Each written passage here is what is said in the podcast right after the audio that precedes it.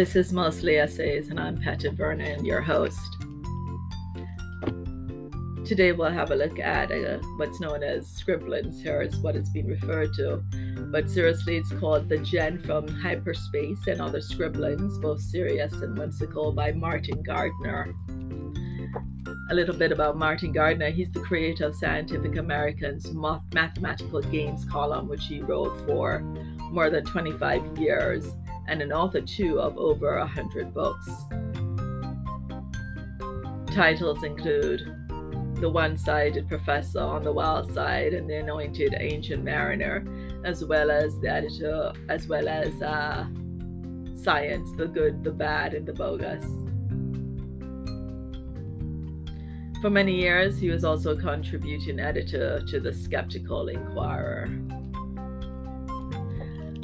Uh, overall, a look at his collection of scribblings here, lovingly referred to as The Other Scribblings.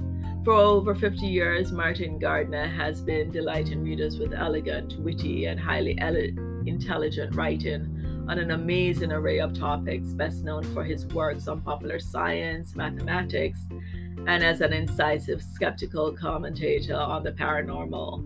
Gardner is also an accomplished writer of children's literature, a novelist, and a prolific essayist on religion, philosophy, and other issues. The new collection here takes its name from an essay on a mathematical theme about a djinn or genie trapped in a KLEIN bottle, K L E I N bottle. This amusing tale also teaches the mathematical phobic something interesting about a theoretical one-sided object and no distinction between inside and outside.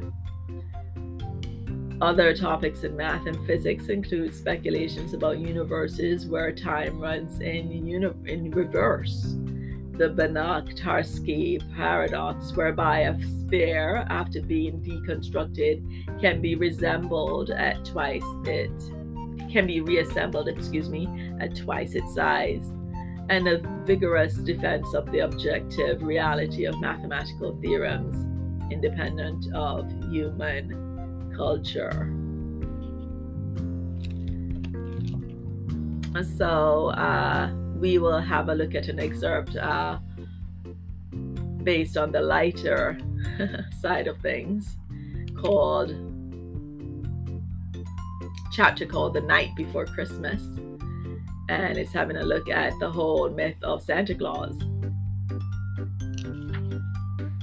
A British-born uh, person called Robert Service, who lived between eighteen seventy-five through to nineteen fifty-eight, in Rhymes of a Rolling Stone, uh, book entitled, has a short pungent uh, poem titled The Skeptic that goes something like this.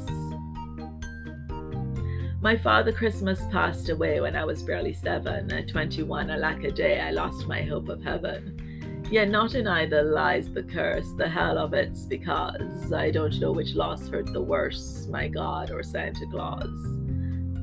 Gamaliel's Bradford's essay on Santa Claus, or entitled Santa Claus, a Psychograph, is a spirited defense of keeping the Santa myth alive amongst children. His final paragraph is worth quoting.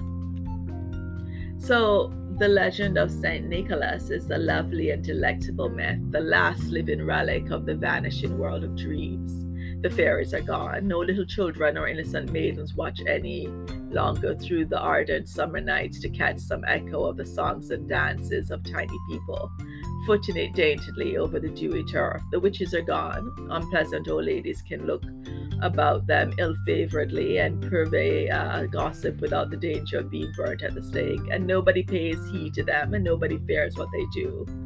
And now the ghosts are gone too, and solitary graveyards are far more comfortable and agreeable, sojourning places in the summer evenings than crowded streets, where one has to be constantly on the watch against becoming a ghost oneself. Santa Claus alone still lingers with us, and for heaven's sake, let's us let's keep him as long as we can.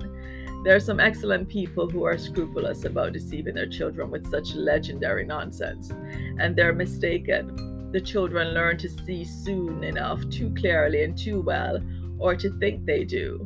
Ah, leave them at least one thrill of passionate mystery that may linger with them when the years begin to grow too plain and dull and bare. After all, in this universe of ignorance, anything may be true, even our dreams. And there is a still deeper value in the preservation of the Santa Claus legend, even by those who have no faith in that or any other legend whatsoever, for whatever preservation typifies the profound principle that, sacred as both are, the law of love is higher than the law of truth. For this there is a perfectly simple and unassailable reason that truth at its best is deceiving, but love is never.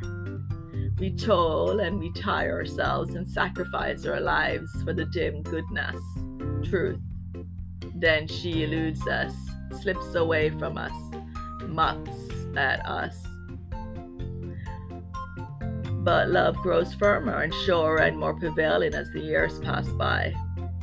Therefore, why should not old and young alike, in the brilliant deceptive Christmas moonlight, hearken for the tinkling bells and the pawing reindeer and the echoing of the merry greeting of the saint, broadcast to the whole wide world, Merry Christmas to all, and to all a good night? I happen to be a philosophical theist, and so let me toss out a suggestion surely made before, though I have not encountered it. Great believers, Thornton Wilder liked to say, are great doubters. It's a poor faith that can't preserve in itself in the face of evidence which seems to point towards foolishness. Perhaps allowing children to believe in Santa Claus and later telling them that Santa Claus doesn't exist is a healthy preparation for adult trust in a power higher than imaginary gods and devils. A faith that can be damaged by early disenchantment over Santa Claus surely is not much of a faith.